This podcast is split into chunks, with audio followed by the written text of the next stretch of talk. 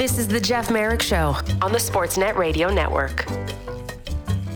Wednesday, folks. Wednesdays, me and Greg Wyshynski from ESPN, MVSW. One more time. Hello, Wish. You know, sometimes the show is uh, perfectly timed, and then there are other times when there's a Yes. slight conflict. Maybe I'm I'm uh, at a practice that I have to rush home from. Maybe I have to put a, put aside that salad I'm building to talk to you. Never has there Oh. been a conflict like this before, where as we're doing the show, I might find out if Aaron Yeah. Rodgers is my quarterback next season for the New York Football Jets. is this is this distressing for you, Wish? well, the whole a- thing is need a darkness retreat. I ain't trying to make this a, a football po- uh, uh, like radio show, um, and it won't be. Yeah. But I, I will say that like I, I've never been more conflicted as a as a football fan than I am in this Aaron Rodgers business, because like on the one hand, the Jets were one competent quarterback away running that offense from being a playoff team, potentially even being a division champion last season. On the other hand, from what I gather, one of the conditions on Aaron Rodgers becoming the New York Jets quarterback is I need all my old friends to replace the good young players that you have. so it's like uh, there's a cer- there's a certain uh, Hulk Hogan, hey, let's sign Yeah. the Nasty Boys to Impact Wrestling thing happening right now, and I I don't know how I feel about that. Besides the whole he's a kook who might be cooked kind of thing that also surrounds the current incarnation of Aaron Rodgers. Do, well, it's it's it's always been an interesting sports question as well. Um, do you care if you like your team and the players on it as long as they win? I've always wondered about this with teams that have had various, you know, hated players on their squad. Like, do you essentially care if you like the players or like what's more important to you, having a likable team or having a successful team? Like the Blue Jays last year, I'll just personalize this. Blue Jays were a lot of fun last year. They were a fun team. You know, home run. You know, the dugout was explosive. Um, you know, people are making you know fruit cocktails on the bench as the game is going on. um, you know, the Barrio jacket, the whole deal. Like it was a fun team. They didn't do anything, right? And they got humiliated by Seattle, but it was a fun team. This year, it is going to be a much more serious squad. Defensively, the outfield, you know, looks like a murderer's row, and it should be a better capital T team. I just don't know if it's going to be as fun to go to the ballpark, other than at the end of nine innings, the Blue Jays are going to lose a win a lot more than they lose.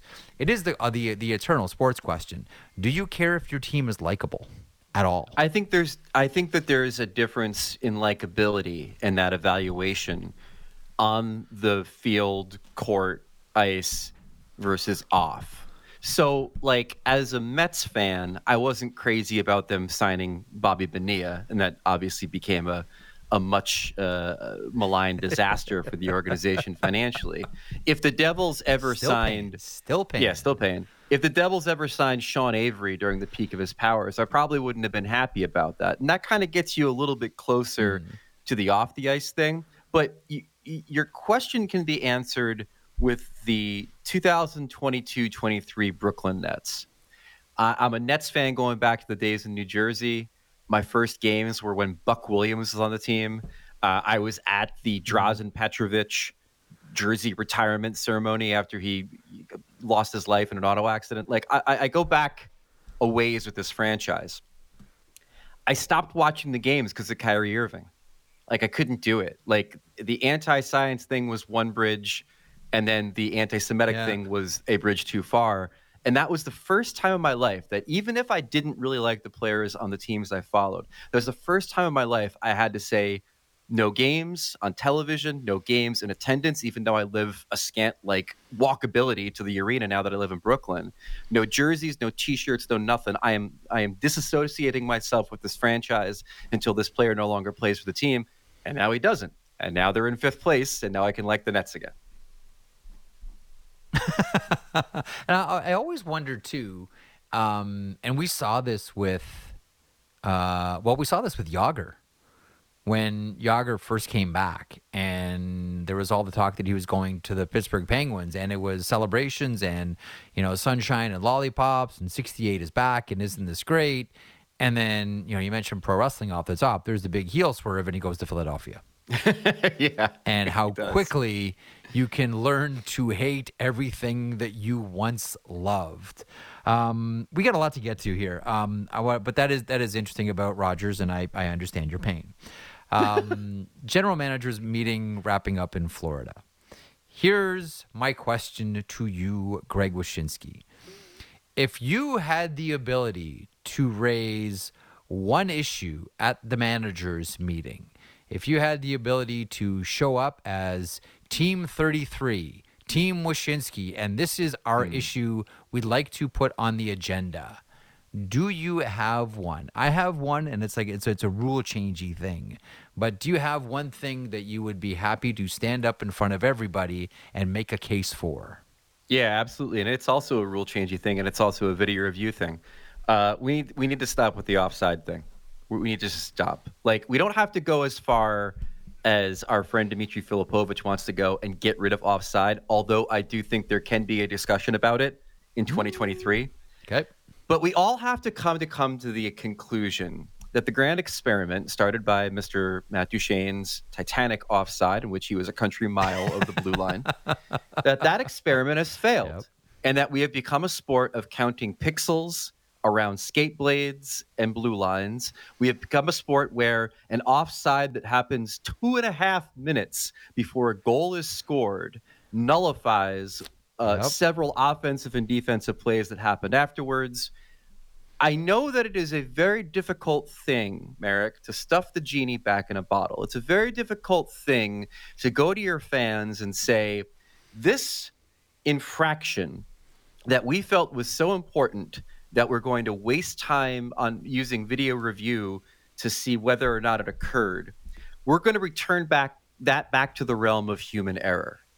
And that's going to be a really tough argument to make because the first time that there's an offside play that's not called, you're going to have millions of fans blaming the National Hockey League for rolling back this rule. But ultimately, I think that we, as Yeah. mature adults, and amongst my 32 peers in this league, as the general manager of the Houston Jesters, I don't know, sounded good at the time. um, we can all agree that this offside experiment with video review Yeah. is a failure and we need to roll it back. Okay, I agree with you about a bajillion percent. I look at offsides the same way that I look at things like dump ins from behind center or over center. Close enough is good enough for me. The egregious ones are what, you know, offsides are really meant to prevent. If it's close enough, I'm fine with it. But here's here's the wrinkle. And here's why I don't think they'll even try to put the toothpaste back in the bottle gambling.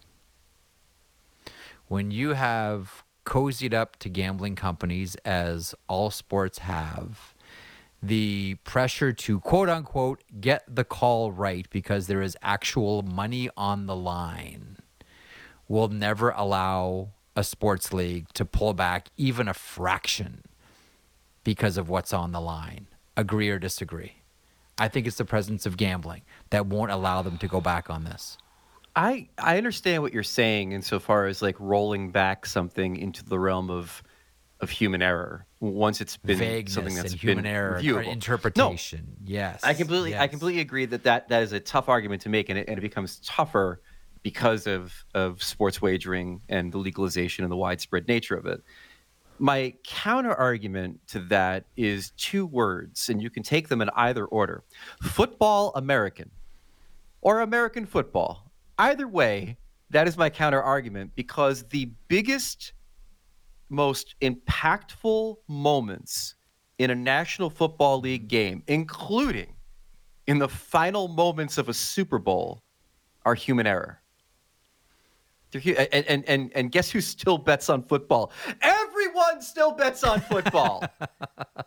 so I think there is Yep. something to be said for the fact that if there is human error on a play, while it is going to be hard to roll it back, you know, considering you're going from what is assumed to be a precise ruling on a play, even though I think we can all agree that sometimes the reviews aren't as precise as they'd want, uh, back to human error, I will say that the most popular wagering sport in America, in Canada, not the world, obviously, but in North America, I'd say, I'd say uh, is rife mm-hmm. with human error to the point where it's expected that you're going to get screwed out of some money at some point. Uh, I would love it if they got rid of the um, if they got rid of that review, if they got rid of the offside review. And again, I'm willing, very much willing, as you all know, to have the conversation about getting rid of offsides. To me, it's it, to me, it's not so much a officiating issue as much as it is a rink size issue. And hear hear me out on this one, please. I think the NHL has missed out in the in the in the last wave you know, going back, I guess maybe to nationwide in, in Columbus. Uh, during the last wave of man, of making new rinks, new buildings, new arenas, I think the NHL missed out on an opportunity to move things forward by op- by making it mandatory that every arena has the capacity and the ability to open up the sides of the rink should the NHL deem it necessary. Like mm. we're stuck with 200 by 85. Right. It's going nowhere and it's very expensive to change it. Thank you very much because the NHL did not mandate, "Hey you Columbus, hey you Pittsburgh, hey you Edmonton, hey you Seattle, you need to be able to have the ability to expand the rink at a moment's notice." Now, so you're stuck with the 200 by 85. By the way, the 200 by 85, you know when that started? I'm going to put on my Society for International Hockey Research hat here where Greg does the trumpet sound. It goes, there we go. Um, that started in 1929 30. Hmm. Now, there were a couple of buildings then that were smaller, and we think of Boston, we think of Chicago, and the later, the, later Buffalo at the uh, old and lovely auditorium. Oh, we love the Aud. Um, but this goes back to 2930. And since then, the game is quicker, faster, athletes stronger, bigger, all of it. We all know that. And we've had an official, by the way. We've put another person on the ice. Body on the ice, yeah. Um, so I look at this as if you're not going to be able to make the ranks even a little bit bigger, I don't think it should be longer, maybe just a little bit wider not the 200 by 100 double IHF standard, but something closer to the Finnish model in the early, like some like 92, 200 by 92, somewhere like that. Just a little bit wider, a little more space to the outside. If you can't do that, what can you do? Well, maybe you can get rid of some of the boxes that we're far- forcing players to play in right now. Mm. Mm-hmm. So I look at things like offsides and the blue line essentially and say, if we're not going to make the rinks bigger, we have this 200 by 85, and that's the only you know, that's the only sheet we can draw on right now. This is the only canvas we can use. How do we make more ice available to players? To me, the way is get rid of the blue lines. Thought on that one. I, I don't I don't disagree, and I and I I've come around to the idea of of the fundamental change that would happen, kind of being an exciting one because I, I, I think anytime that you can add layers of strategy and planning to the game, it makes it more interesting. And the idea that you're going to have teams that might, if let's say you have the best penalty kill in the league, right? Why wouldn't you okay. play four on five in your own zone and have somebody floating at center ice waiting for an outlet pass? Like if you're con- if you're convinced that your four can handle their five more often than not, if they can do it 88% of the time, like why wouldn't you just have a floater mm. at the mm. red line? ready to go if, if there's no offside, there's no two line passes, there's no, no nothing. Or actually not at the red line, but like inside the other zone, I should say. Um, like why not, right? But the thing about yeah, um, yeah, the thing about the offside though is that we we can pilot program it, um, and by that I mean I, don't think that anyone in this league right now, whether it's a GM, an owner, someone in the NHL offices, a fan, a coach, a player, no one will be able to make a convincing argument to me that offside should exist in overtime. Like, what is the argument? Like, what could you possibly say that is going to tell me and convince me that in a circus act gimmick that is designed simply to produce a goal so we don't have to go to the shootout, which stinks, why wouldn't you try to do everything you can to facilitate that? And offside inherently does not facilitate that, it prevents offensive plays from being mm-hmm. attempted and completed. So why it exists in overtime is one of the most baffling things in the National Hockey League right now. And if you wanted a pilot program what hockey might look like without offside, do it in this weird three on three vacuum you've created uh, in overtime. You know where you can do it? You can do it in the league where they used to try things. The Guinea Pig League. The American Hockey League. Yep right? They used to like the, the the American Hockey League used to be this like really cool, and it's a lot like uh, I, I understand that some things you just can't yeah. because you're calling players up and you want them used to the rules that you use in the NHL and not have to break habits that you develop in the American Hockey League. They have to break when you join the parent club in the in the NHL. I understand that, but the America, I was talking to someone in the AHL about this not too long ago. Said, you know, we used to be kind of this cool league where they tried stuff and mm-hmm. there was something new every year. Even something as simple as mandatory visors or things like, you know, the shootout. I mean, that was first tried at the American Hockey League level and it was five shooters, etc. Like we tried things here at this league. He said, he said to me, the problem with our league right now, even though the AHL don't look now, but uh, AHL teams are no longer loss leaders for organizations. Like it's oh, actually no. a really healthy league, and the two it's... healthiest teams, the two healthiest teams are Coachella Valley and Henderson. They'll yep. probably end up one and two in revenues this year. Yep. They, the, what has happened to the AHL financially is a great story, sitting right there. Yep. Yep. Um, but he said we used to be creative and we used to try things like to your point, the pilot projects. He said we don't do that anymore. So to your idea, which is which really makes a lot of sense, if you're using the the three on three to produce a goal, why do you have blue lines? Because right now, if there's not a scoring chance, what do you see? Neutral zone regroup. Why? Yeah, just yeah. get rid of the blue lines.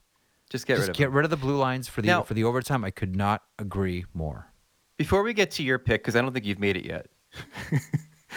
I was I, I do I think that the AHL guinea pig league thing is an important point do you think they've stopped experimenting because they genuinely like where the game is right now? Where you know we're hitting our offensive marks, we're, we're setting scoring records, uh, having average goals per game higher than than they've been since the mid 90s. Like it feels like that there isn't that spirit of experimentation that we used to see from the NHL when they were scrambling and scratching and clawing and trying to find ways to increase scoring. It kind of feels like we're fat and happy right now and we no longer need we no longer have to go to the AHL and be like, okay, this season no sticks. You're you're all playing with deli salami. Like that doesn't happen anymore.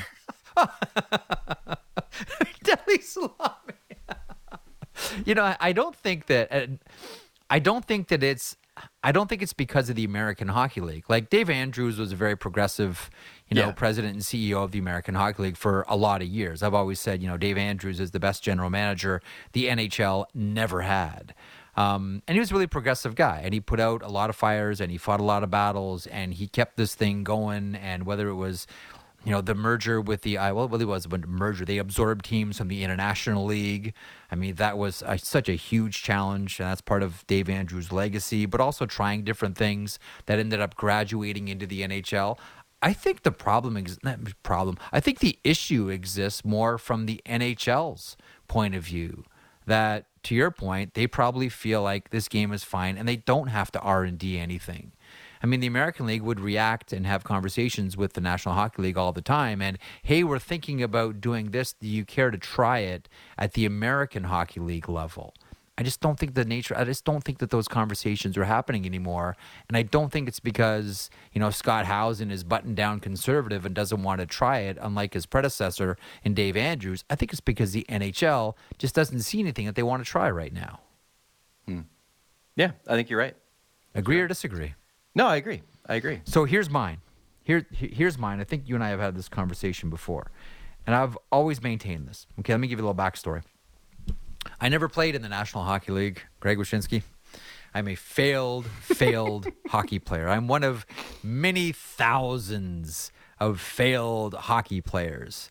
But it's a pretty cool thrill that I get to still work in and around hockey. That somehow this is a career for me.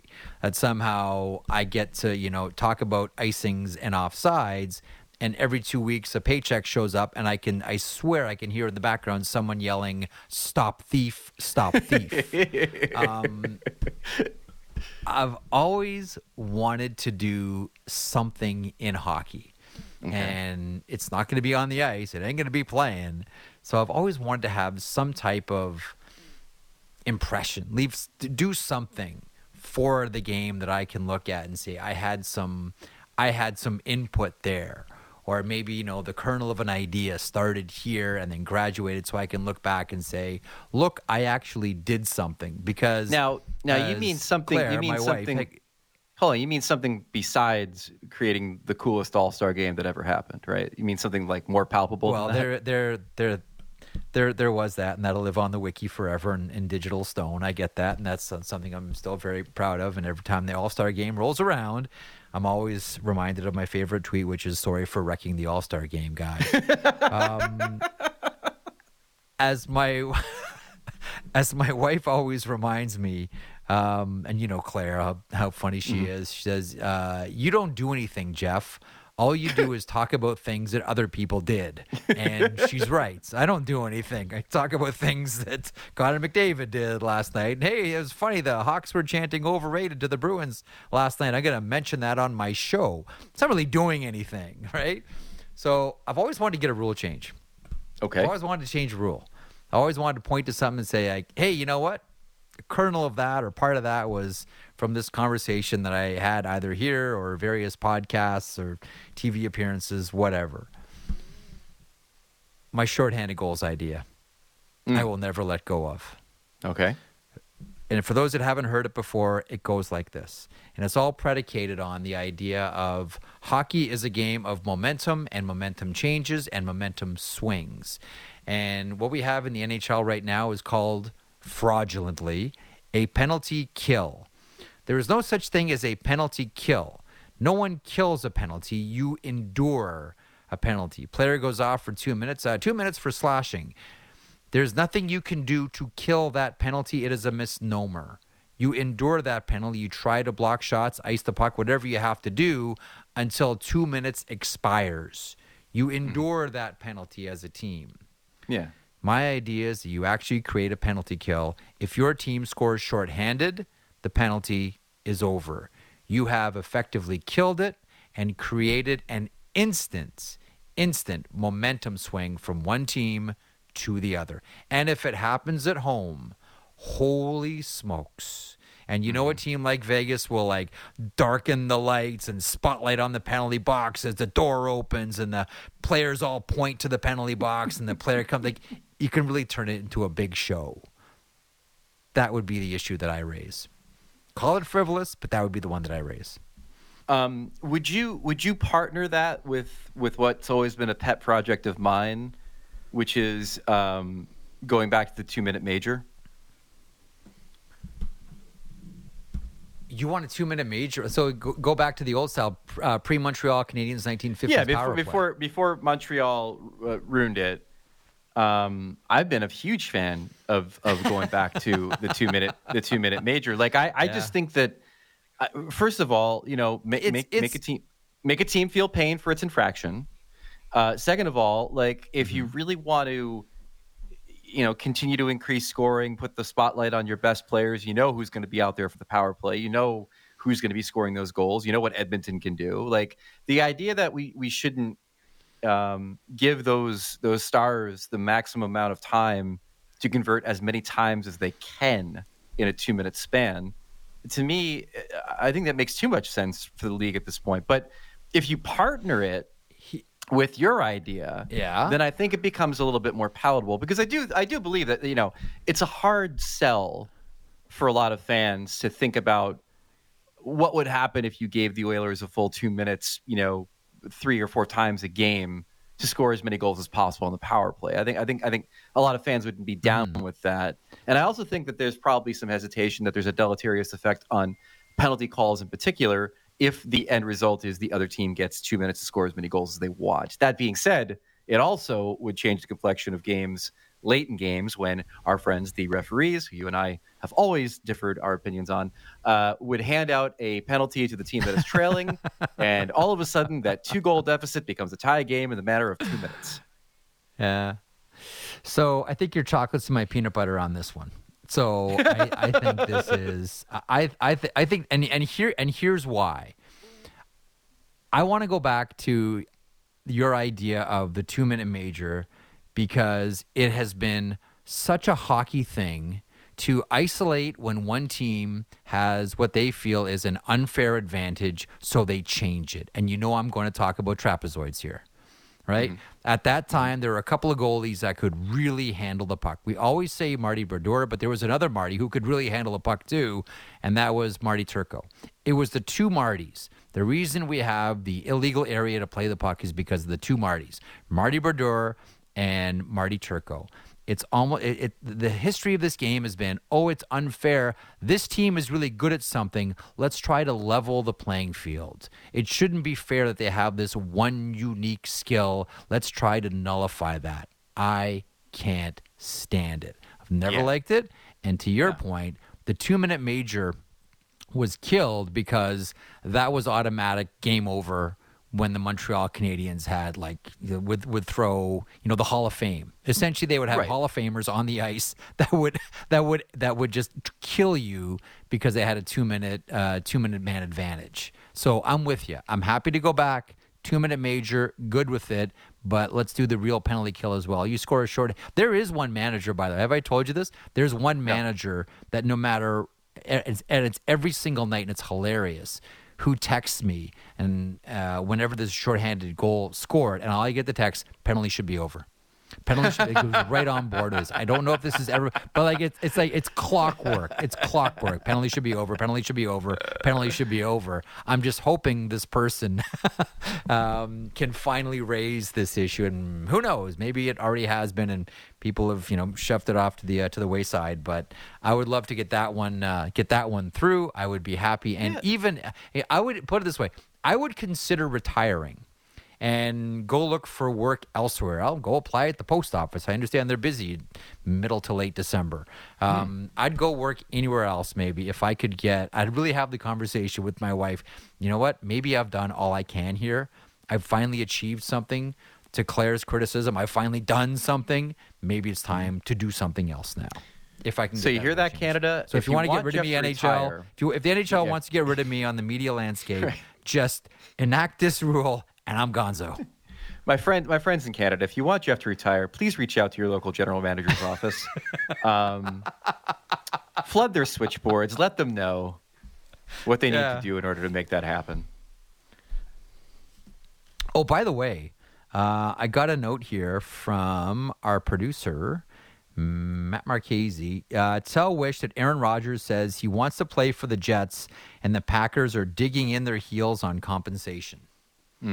Okay, so there you go. So, so it comes back to the fact that uh, we have to trade for Aaron Rodgers, and that they aren't going to let him go for free, and they're going to hold up the Jets for as much as they can get from them.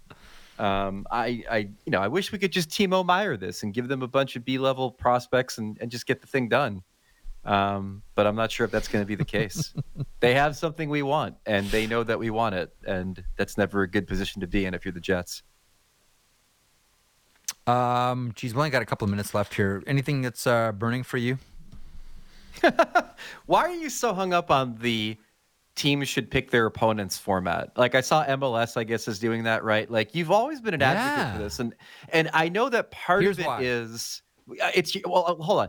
I know part of it is your wide-eyed optimism that teams are going to be as passionate and creative as you are, even though they are steadfastly boring and conservative. But but go on and tell me why you've always liked it, because that's my guess.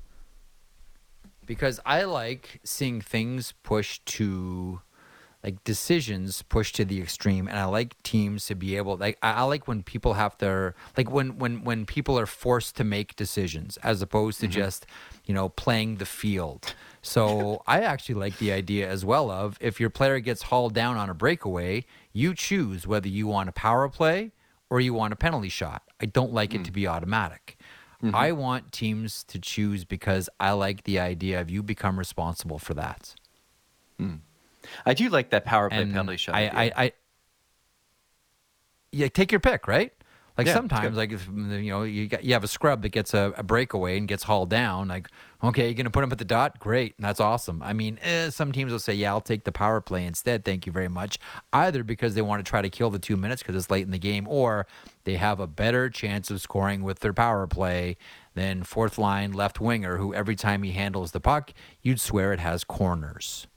Um, so I like situations where, like, yeah, all the the, the puck's a rectangle on his stick. Um, I like situations that force decisions. I, I really do. I like it. Uh, I like it of, in, in all aspects of my life. I like it in my everyday life, and I like it in my sports as well. Forcing decisions, and this one forces a decision, and then you have consequences that come along with it. I right but it's that. but but the decision's always going to be not to not to just to play it's going to always be to play the But we seed that you're seeded to play the, the, the sport this other professional hockey that, league though. tried this idea We- and i think i think there was one example of of a team not playing the team that it was seeded to play and it was and it was the only time you're probably going to see somebody make this decision that you want them to make where they're not playing the team they're supposed to play and that's because the go- the goalie on the other team the starting goalie on the other team was hurt so they, they went and they instead of playing mm-hmm. like the seventh seed, the, the eighth seed, they played the seventh seed or something along those lines. I think that's the only time in the NHL you'd mm-hmm. ever see a team that is a top seed not play the lowest seeded team. Is if like the seventh seed lost their their their number one center or their starting goalie or something like that, then it becomes a conversation. Otherwise, they're just never going to put themselves in the line like that to make a, a, a call because like you, You said, don't know it. you're- You- but you- but but it's like you said in your tweet. But it's like you said in your tweet yesterday, Marek. At the end of the day, if if if you like you you are you are creating an emotional response from a lower seed, giving them even more incentive than they already have to beat you if you don't just play the person you're supposed to play. And so I, I just I just find that to be like antithetical to what these teams want to do. And also the other thing too about this from a functional standpoint, we're always talking about the regular season and the lack of value placed on the regular season, especially when it comes to our higher seeds. And I know inherently you see this as creating value for teams to finish higher in the standings so they have the ability to pick their opponent. But on the flip side, Correct. for those lower seeds, it doesn't matter if you finish seventh or eighth now because you're going to play who the top seeds decide to play. So those last couple of games or that last couple of weeks of jockeying for position where you know a team is desperately trying to avoid say Boston in the first round they don't matter anymore so you're in a way devaluing the regular season even as you think you're empowering the top seeds Mm, I don't know if that really. I, I don't really care about that. like really, Well, like I, I just, I You're just more- that's 'cause Like, you're oh, concerned okay, about the oh, okay, about so, the so ones fine. You're, you're more So concerned about the top of the fra- of, of, of the standings and the bottom So be be better or meet your fate called the Boston Bruins. That's Hmm. it. Like I, again, like I, I, I like forcing forcing teams, forcing people into a corner to to make them to make them decide, and we don't know. Right? We don't know with 100% certainty that every team would just choose the team that they were supposed to play just because of the obvious. Mm-hmm. But what do you think Toronto's decision would be as they stare down Tampa in the first round? Toronto's decision would be to like somehow pay the league to get a buy to the second round. like we have we have like several billion dollars in the hopper. Like we can give you a, a bill and you can You and can have get us to the second round. You have a a a week's worth of conversation, like or maybe not a week, a, a few days worth of conversation and build up and hype and discussion about who a team like the Toronto Maple Leafs, where the story has been first round flame out, and added spice this year, you have a general manager on an expiring contract, and the belief that the sort of Damocles holds hangs over his head if they don't get out of the first round don't you think that they'll just choose the obvious one? Oh, we're supposed to play Tampa, Well- so we're going to play good little soldiers here and face off against Tampa in the first round I- I- instead of I- choosing a team that barely made it in. But I, I understand what you're saying, but but there, I mean, let's be real. Like they they would not be in this format. Like they're the four seed. Everybody else will have been spoken for, and they'll just play who's ever left. But I mean, if we were to say that like they were a higher seed and were slotted to play Tampa, I- listen, Tampa eviscerated the Devils last night, so they obviously are still Tampa in some ways. But if you're Toronto and you can't get past That's this version game. of the Lightning, I don't know what to tell you. Like, uh, if it's if it's Oh, I, oh listen, I, I, I, I agree with you on that. But here's the thing: I'm curious who who actually makes a decision, because we just all assume there would just be the general manager who would decide based on how they feel. But you don't think that there would be pressures from above, other team president, or maybe dare I say, ownership? Like we're just assuming Well- that these general managers would make the decision. I don't think that's true. So what's funny about that? What's funny about that is, do you think that there might be some situations where an owner of a team that gets to choose their opponent might encourage that team to select an opponent that would maximize playoff revenue in the first round?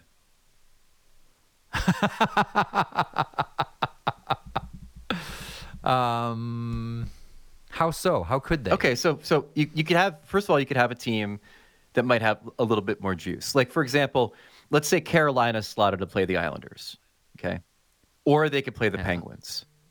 You get Sidney Crosby coming to your building. Get the Penguins coming to your building. Maybe a little bit more juice there. On the flip I think- side, uh, I on the flip side, hold on. How hold about on, this one? me- How about the- but go ahead. Go Yeah? ahead. You know, I was gonna say. I was Uh, gonna say. like, uh, what about the idea that the owner would pick a more difficult opponent because that maximizes the amount of home games they could have? Like maybe he doesn't want to sweep. Maybe he wants seven games. Maybe he wants that extra playoff game at home in a first round series to maximize revenue, but be confident or- that they can still get past the opponent. Okay, how about this? How if I told you this one? It's not the team that decides, but it's the TV rights holders. Hello, ESPN. Hello, Rogers. So you're saying that like our networks Well, would we're just dealing conspire, in fantasy land. Yes. our, net, our Yes. networks would conspire and, and build out the card. You might as well. Yeah. I mean, it's it's basically what the playoff format is now. It's just like let's give the, the networks all the red meat they can handle in the first round. By the way, I, I tweeted this out before, I- but for all of the people that have been, you know, crowing about how the current wild card format is the same as the one through eight conference format, which has been the thing that's been in place for the last couple of months, Mm-hmm. uh, no longer the case. The Rangers and the Leafs would play in a one eight format. Okay. Here, let me ask you one more. Let me ask you one more question here. And we talked about this guy a lot last week, and I'll ask you one follow up, and then I got to punch. So I got to do a couple of things here. Sure. What if you let one player from each team decide, and that player for the Boston Bruins was Brad Marchand?